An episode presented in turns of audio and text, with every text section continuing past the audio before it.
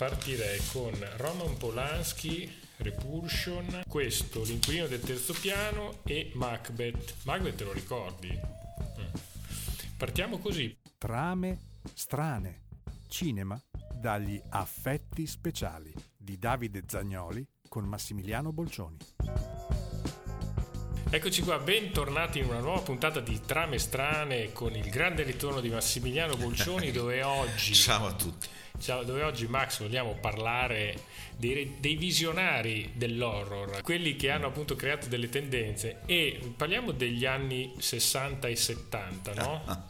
e io partirei subito con Roman Polanski con un capolavoro del cinema horror e visionario che è Repulsion, Repulsion. del 1965. Mamma mia, eh? dire che se ci penso sembra così contemporaneo. Vero? Sì, ancora oggi lo guardi e a parte i vestiti diciamo il look d'epoca, però poi fino a un certo punto, perché tante cose sono tornate oggi. Sì, e sì. quindi ti sembra di vedere un film di oggi ambientato all'epoca in bianco e nero, che, che, che c'è sta moda del, del recupero. Sì, sì, quindi potrebbe essere un film fatto veramente oggi. C'è una fantastica Catherine Deneuve, giovanissima, algida, anche molto brava, per quello che poi eh? la Deneuve è anche una brava attrice, perché ha sempre Ma... dovuto fare un po' a botte con la sua bellezza. Sì, mm. però se l'è sempre portata a casa la grande. Ah beh, certo, quello, quello senz'altro perché... E la storia, brevemente, una giovane manicure sessuofoba, che è questa Catherine Deneuve, lasciata sola in casa e preda di allucinazioni, arriva a uccidere gli uomini che più o meno innocentemente le stanno attorno. Esatto. Questo in breve la Beh, trama. è un ritratto fondamentale. La, la trama io credo che è un repulsion o repulsion, se proprio vogliamo dirla alla francese, ma mm, sia abbastanza relativa per quello che mi riguarda, è il pretesto per raccontare invece un problema mentale notevole di psiche spezzata. Il film è pieno di simbolismi, lei che vede delle crepe nei muri che si allargano, vede animali che putridiscono, il coniglio nel frigor, famosissima la scena di lei che percorre un corridoio e, e, dalle pareti praticamente escono delle braccia maschili che cercano di toccarla. È un po' un omaggio alla bella la bestia di. Assolutamente sì, ma io, io, lo diciamo tutte le volte, sì. il cinema si autocelebra, cita e ricita in continuazione. Poi a volte lo fa in maniera intelligente, colta, proprio per omaggiare, citare con affetto un qualche cosa che ti ha colpito come autore quando eri piccolo, alle volte invece viene fatto perché non si hanno idee, che è un altro discorso, insomma però in tutti i casi è tipico del cinema. Che non possiamo neanche considerare questo Repulsion di Polanski un vero e proprio horror. Io non reputo, ehm, ad esempio, personalmente Repulsion decisamente un horror, no. No, è... Per no. me è un film drammatico con tinte eh, thriller forse, perché comunque ci sono poi invece delle situazioni di delitto e di e di omicidio e robe varie nel film che mi ricordano di più Hitchcock Beh, a proposito di Cocteau c'è anche un omaggio all'Orfeo di Cocteau oh, dentro sì. a questo Repulsion di Polanski ma c'è di tutto. Beh, sicuramente Polanski ha avuto degli ottimi maestri Uè, che ragazzi, lo hanno preceduto. momenti al tempo dove non avevi internet, questo non ce lo dimentichiamo mai, quindi i giovani autori, perché allora erano tutti personaggi più o meno nuovi, giovani, questi registi, specie lui che poi arriva dalla Polonia, che figurati allora cosa era la Polonia, cioè quindi voglio dire non è certo la Polonia di oggi. Ehm, quindi quando tu ami una cosa come il cinema, tutto quello che hai per evolvere imparando dal cinema è vedere il più possibile quello che trovi, stiamo parlando degli anni 50-60, quindi vai al cinema, vai a tutti i, i, club, le situazioni dove fanno anche cinema underground, quelle situazioni che, che, che, potevi trovare all'epoca, quei giornali o quelle fanzine che ne parlavano, altrimenti non c'era niente. Non è che tu vai su internet e clicchi e vedi tutto quello che ti pare, quindi questi giovani andavano a cercare i libri di storia del cinema che ti citava, c'è stato ABCD e in questo andavano a vedere tutto quello che potevano trovare, ma nelle rassegne, perché nel 60 ragazzi non ce l'avevi il VHS, cioè non ne avevi l'home video, quindi se tu sei giovane e dici voglio vedere i film di Polanski o che ne so, ancora prima, ah, sì, dovevi Cocteau, aspettare una rassegna. aspettavi che ci fossero da qualche parte, perché se cineclub all'epoca o in tv che un tempo li passavano spesso, ma altrimenti niente. Cioè Comunque è... questo Repulsion è veramente uno scavo psicologico inquietante. Sì, dentro... psichiatrico direi sì, della sì, protagonista. Dentro questa protagonista. E, ed è ancora più inquietante perché questa protagonista è, be- è molto bella. Sì e comunque è, non so, è immortale come icona la Deneuve in questo Repulsion? Eh, direi di sì, anche perché non credo che sia il film che l'ha lanciata, no, però è uno di quelli dove è più ricordata, visivamente intendo, eh, perché è eh, vestita quasi sempre con un camicino da, da, da cassiera, sì, sembra sì, niente sì, di che o con una sottoteste, insomma non, non, si espone in maniera eccessiva, però questa frangia bionda, con questi capelli lunghi lisci biondi, truccata, fino a un certo punto poi si strucca, basta, quindi in realtà è una be- bellezza quotidiana, è sempre ripresa in casa, in cucina, vicino al frigo, cioè non è che te la paventa come la mega gnoccona, hai capito? Sì, Di sì. conseguenza te la vedi per strada, infatti inizia così, se qualcuno l'ha visto il film, con lei che passa di fianco a questi operai stradali che stanno sì, aggiustando la strada, che bene. li fischiano dietro e lei si gira e sente un rumore, c'è un crepo enorme che le passa sotto perché e la strada si, si, spacca, cioè la psiche è crepata. Comunque qui ci sono già tutte le atmosfere ossessive che poi renderanno celebre Polanski, se ci pensiamo. Sì. Sono veramente collaudate alla perfezione. E, ehm, sì, sorprende l'interpretazione della Deneuve. E secondo te Max, questo Repulsion è anche un po' figlio dello Psycho di Hitchcock Beh, che qualche anno prima era uscito sicuramente Hitchcock e Block poi eh, perché dobbiamo metterli comunque insieme hanno dato una spinta al film di genere notevole perché Psycho continua ancora ad avere il suo, il suo potere suggestivo per immagini e non dimentichiamo che parliamo di un autore che è Polanski, europeo, che era rimasto sedotto tutto come cinema particolare del tempo da Hitchcock, che era amatissimo dai francesi, vedi Truffaut che è stato il suo idolo, vedi tutta questa parte di nouvelle vague cinematografica francese, europea comunque, che stravedeva per questo autore, per il suo modo di raccontare la storia, la, vicenda de, de, dei suoi film in maniera cinematografica. Hitchcock sapeva perfettamente usare il linguaggio cinematografico, faceva no, raccontare alle immagini. Ecco che ha dove... sempre fatto specie, non smetteremo mai di ricordarlo, è che Hitchcock a casa sua, in, cioè a casa sua no. in America soprattutto quando sì. iniziò a fare il suo cinema e praticamente il grosso del suo cinema l'ha girato in America Hitchcock veniva considerato all'epoca una sorta di regista commerciale, addirittura sì, di sì, B-movie. Per, le, le, le, majors americane era uno che fa cassetta, eh, non è che stavano a dire uh, l'intellettuale del cinema, non lo era, perché comunque anche Hitchcock non è che voleva fare l'intellettuale, però sapeva narrare in maniera visiva tale da essere ispiratore a un modo, a un concetto. Tanto è vero che anche oggi quando dici vedo certe sequenze fatte in quel modo, qua e là dice anche un omaggio vistosissimo a Hitchcock. Per poter riconoscere questo è chiaro che lui aveva uno stile suo ben preciso, se e, no non lo riconosci. Mm. E venne destrutturato tutto il suo cinema proprio dalla Francia, da questi grandi registi della Nouvelle Vague. Mm in primis Truffaut, poi ricordiamo anche la famosa intervista che è diventata anche un libro, di recente è uscito certo. anche un film dedicato a questa intervista. Ma, sai, l'Europa guardava. Hanno detto ragazzi questo è un genio, cioè, sì perché sapeva narrare fondamentalmente la, la, maniera di raccontare, cioè ogni forma di racconto narrativo per essere esemplificato ha bisogno di un mezzo che lo racconti, a partire dal lettore che è la tua nonna quando ti racconta le favole, no? Ecco poi c'è quello che lo fa in teatro con tutte le dinamiche teatrali possibili e immaginabili, ma ti appoggi ancora tanto all'interpretazione. Il cinema eh, potrebbe essere anche un intero film senza battute, non dico muto che c'è, sta, c'è stato che il cinema nasce senza sonoro, ma proprio ti sostituisce il racconto narrativo a un racconto visivo, ecco dov'è, ma non tutti assolutamente sono in grado di farlo perché rendono attivo e protagonista la narrazione, invece oggi si è perso quasi completamente, non c'è più questa cosa. Oggi è solo la visione dello spettacolo, stop. Gli occhi guardano e non te ne frega niente. E il racconto non conta, è per quello che non c'è niente da raccontare. Ma qua invece con le immagini i ragazzi facevano i miracoli. Sì. Tu riuscivi Ma... a pensare, a capire cosa stava pensando anche il personaggio stesso grazie al taglio, al montaggio all'editing. Non c'era neanche bisogno che ci fosse una voce o qualcosa che ti diceva cosa sta pensando e questa è una cosa che puoi fare al cinema. Sì, c'era quasi un'applicazione psicologica ai quadri. Assolutamente sì, no? Polanski poi in questo era diventato specialista. Ai quadri eh. filmici, sì, cinematografici, sì. insomma, quello sì, che poi è anche uno storyboard, perché poi eh, entra nella storia del cinema e viene continuamente citata la famosa scena eh, della doccia di Psycho che viene studiata tuttora, dove che addirittura ci hanno fatto ti dissi, è in realtà un omaggio stesso di Hitchcock a The Mill, Sì, che nei Dieci Comandamenti, la parte moderna, c'è una sequenza, non è sotto una doccia, ma identica. La mano, la tenda, l'inquadratura degli anelli che si staccano uno dopo l'altro, lei uccisa che casca aggrappandosi alla tenda. Cioè, quando la vedi dici no, allora non è casuale.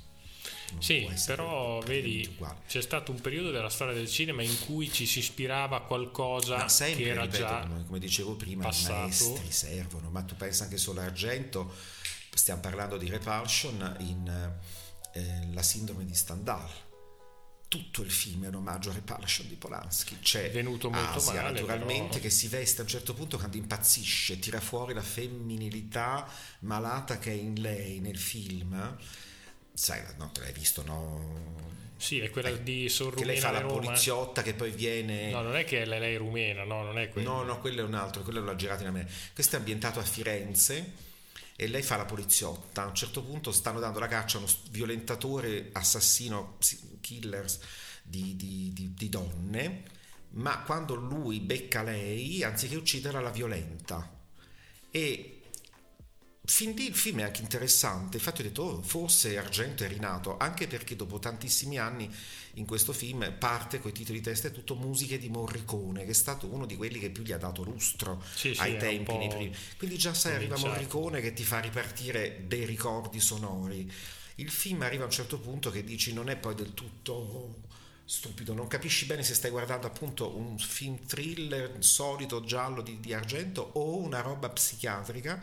Quando lei dopo viene stuprata e varie robe, la sua femminilità offesa crea una doppia personalità per cui lei- odia tutti gli uomini si mette una parrucca che compra bionda, frangetta lunga con capelli biondi, un vestitino azzurro bianco come un camice, si aggira come una pazza odiando il suo fidanzato e non volendo più che la tocchi e quando lei è in camera davanti a lei mentre guarda il muro si apre una crepa e da questa crepa esce una farfalla che vola via. Allora sta roba io al cinema dissi va bene, adesso il film diventerà Repulsion di Polanski, infatti è quello, è assolutamente quello, il film si perde nella trama, nel finale sono delle cretinate, però fin lì funzionava, ma funzionava perché in questo caso perché aveva preso a spunto quasi completamente un altro film, cioè a questo punto la gente aveva preso Repulsion e l'aveva rifatto.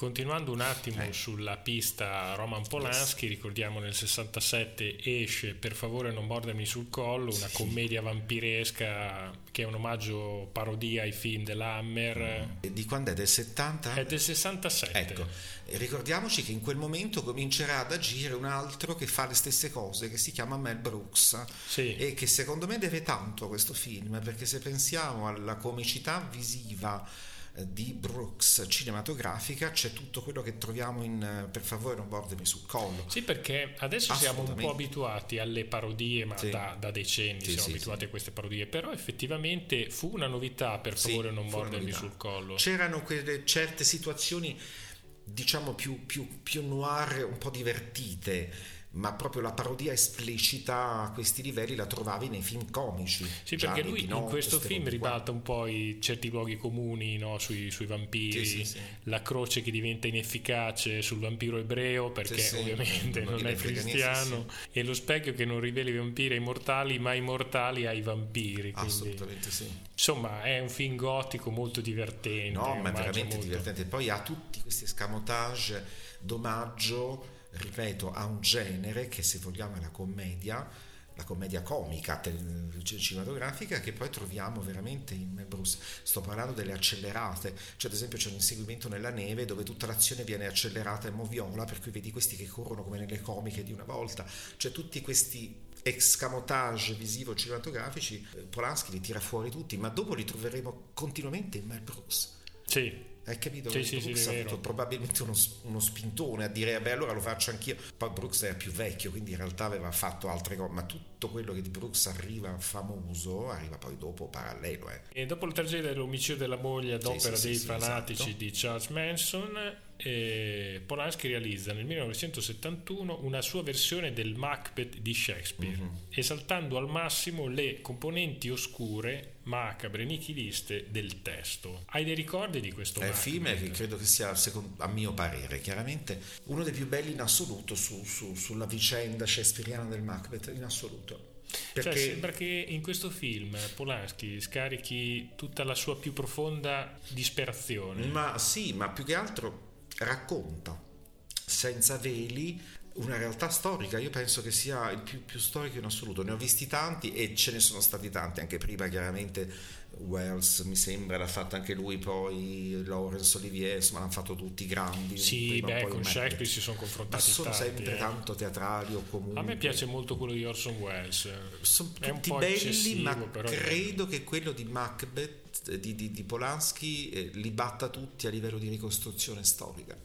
Perché non ha risparmiato nulla. Se c'è scritto quella è una scena di battaglia e lui fa vedere la battaglia che di solito nel testo raccontano, non ha risparmiato la crudezza di una battaglia, quindi è tutt'oggi ritenuto questo di Polanski il più violento tra tutti i Macbeth che hanno fatto al cinema, perché si vede tutto, decapitazioni, mani sì. mozzate, teste, addirittura e... è l'unico dove lui dà una sua visione della morte di Lady Macbeth, che non la vedi mai, perché non è citata nel testo. E ci sono le streghe più terrorizzanti sì. di tutto il cinema shakespeariano sì. in questa versione. Eh? Anche se a me fece molta paura quella di Kurosawa, che è l'immediato altro che io reputo stupendo. Il trono di sangue, secondo me, è la versione, visione, versione di di, di, di, del testo shakespeariano, in questo caso di Kurosawa, ambientata nel Giappone medievale, più bella che abbia mai vista. E a mio parere, per me personalmente, per quanto io amo Wells, eh, tutti gli altri grandi che hanno fatto, ma li batte veramente tutti quella di Kurosawa. In breve, adesso molti non conoscono la storia di Macbeth, quindi noi la citiamo, sì. almeno di questo Macbeth di Polanski, in una Scozia medievale crudele, pagana e barbarica, dove il fantastico e la magia sono sempre dietro l'angolo, il nostro Macbeth è spinto dalla moglie, avida di potere, a commettere una serie di omicidi per installarsi sul trono. Diventando re, l'usurpatore non riesce a cancellare il rimorso per il sangue versato, sospettando complotti, ucciderà l'amico Banquo. Mm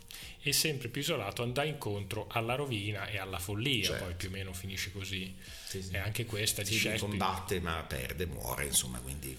Cioè, anche questa di Shakespeare, dai, è un'opera che è stata, come dicevamo prima, rifatta in, uh, in mille salse. Guarda, parlando del genere, tu oggi dicevi parliamo di horror e, e nell'horror ti ho detto ci sta tutto, se non lo hai visto cercatelo eh, ha un titolo leggermente cambiato, ma è una versione televisivo-teatrale inglese recente di qualche anno fa, con Patrick, quello che fa il comandante Picard di Star Trek, come si chiama? Patrick Stewart, quest'attore che fa lui Macbeth.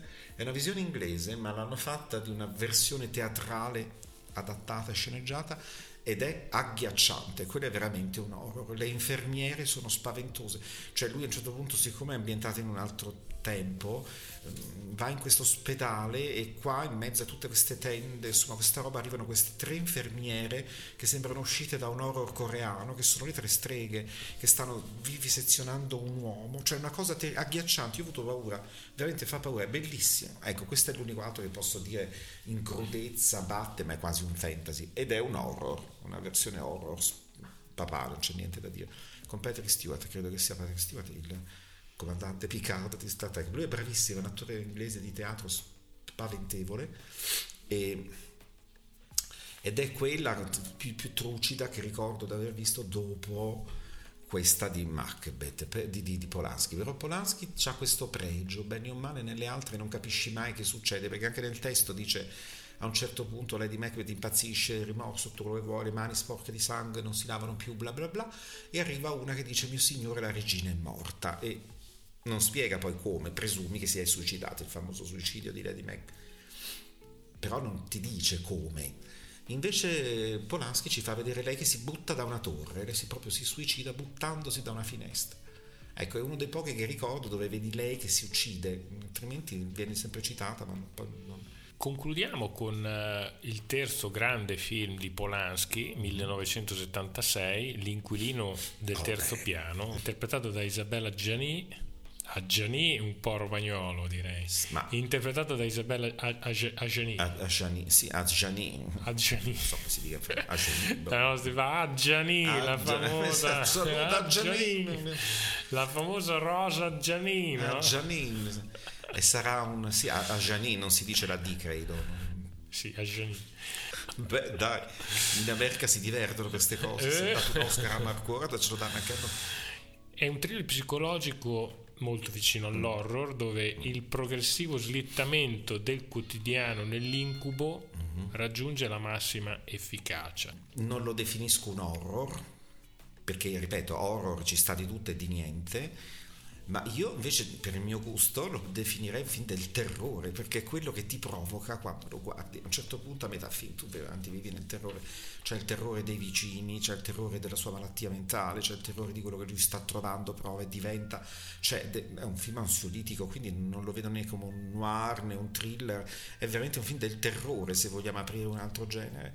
E la trama, brevemente, un impiegato polacco, che è interpretato da Polanski, affitta l'appartamento di una suicida in uno stabile parigino popolato di vecchiacci inquietanti. E qui in un eh, crescendo persecutorio e surreale il nostro protagonista si travestirà per ripercorrere la sorte di chi l'ha preceduto. Cioè questo è veramente uno slittamento nel delirio Ma è di una bellezza il film. orrorifico. quasi felliniano, orrendo, cioè nel senso veramente le visioni sono quelle. che poi di horror in in senso slasher no in No, senso no, non c'è quasi per niente. Ripeto, niente. per me io lo- se devo dargli un'etichetta è un film del terrore. Non dell'orrore, perché l'orrore, sai, ti, ti ripeto, ci hanno infilato dentro, appunto, dicevamo anche King Kong, figure. Cioè, quindi io credo che per poter dare meglio una definizione di genere a un film, mh, mi devo chiedere prima cosa deve provare il pubblico. Allora, qui deve provare paura, benissimo. Allora io farò in modo di creare la paura. Quindi la responsabilità diventa di che voglio che succeda al pubblico.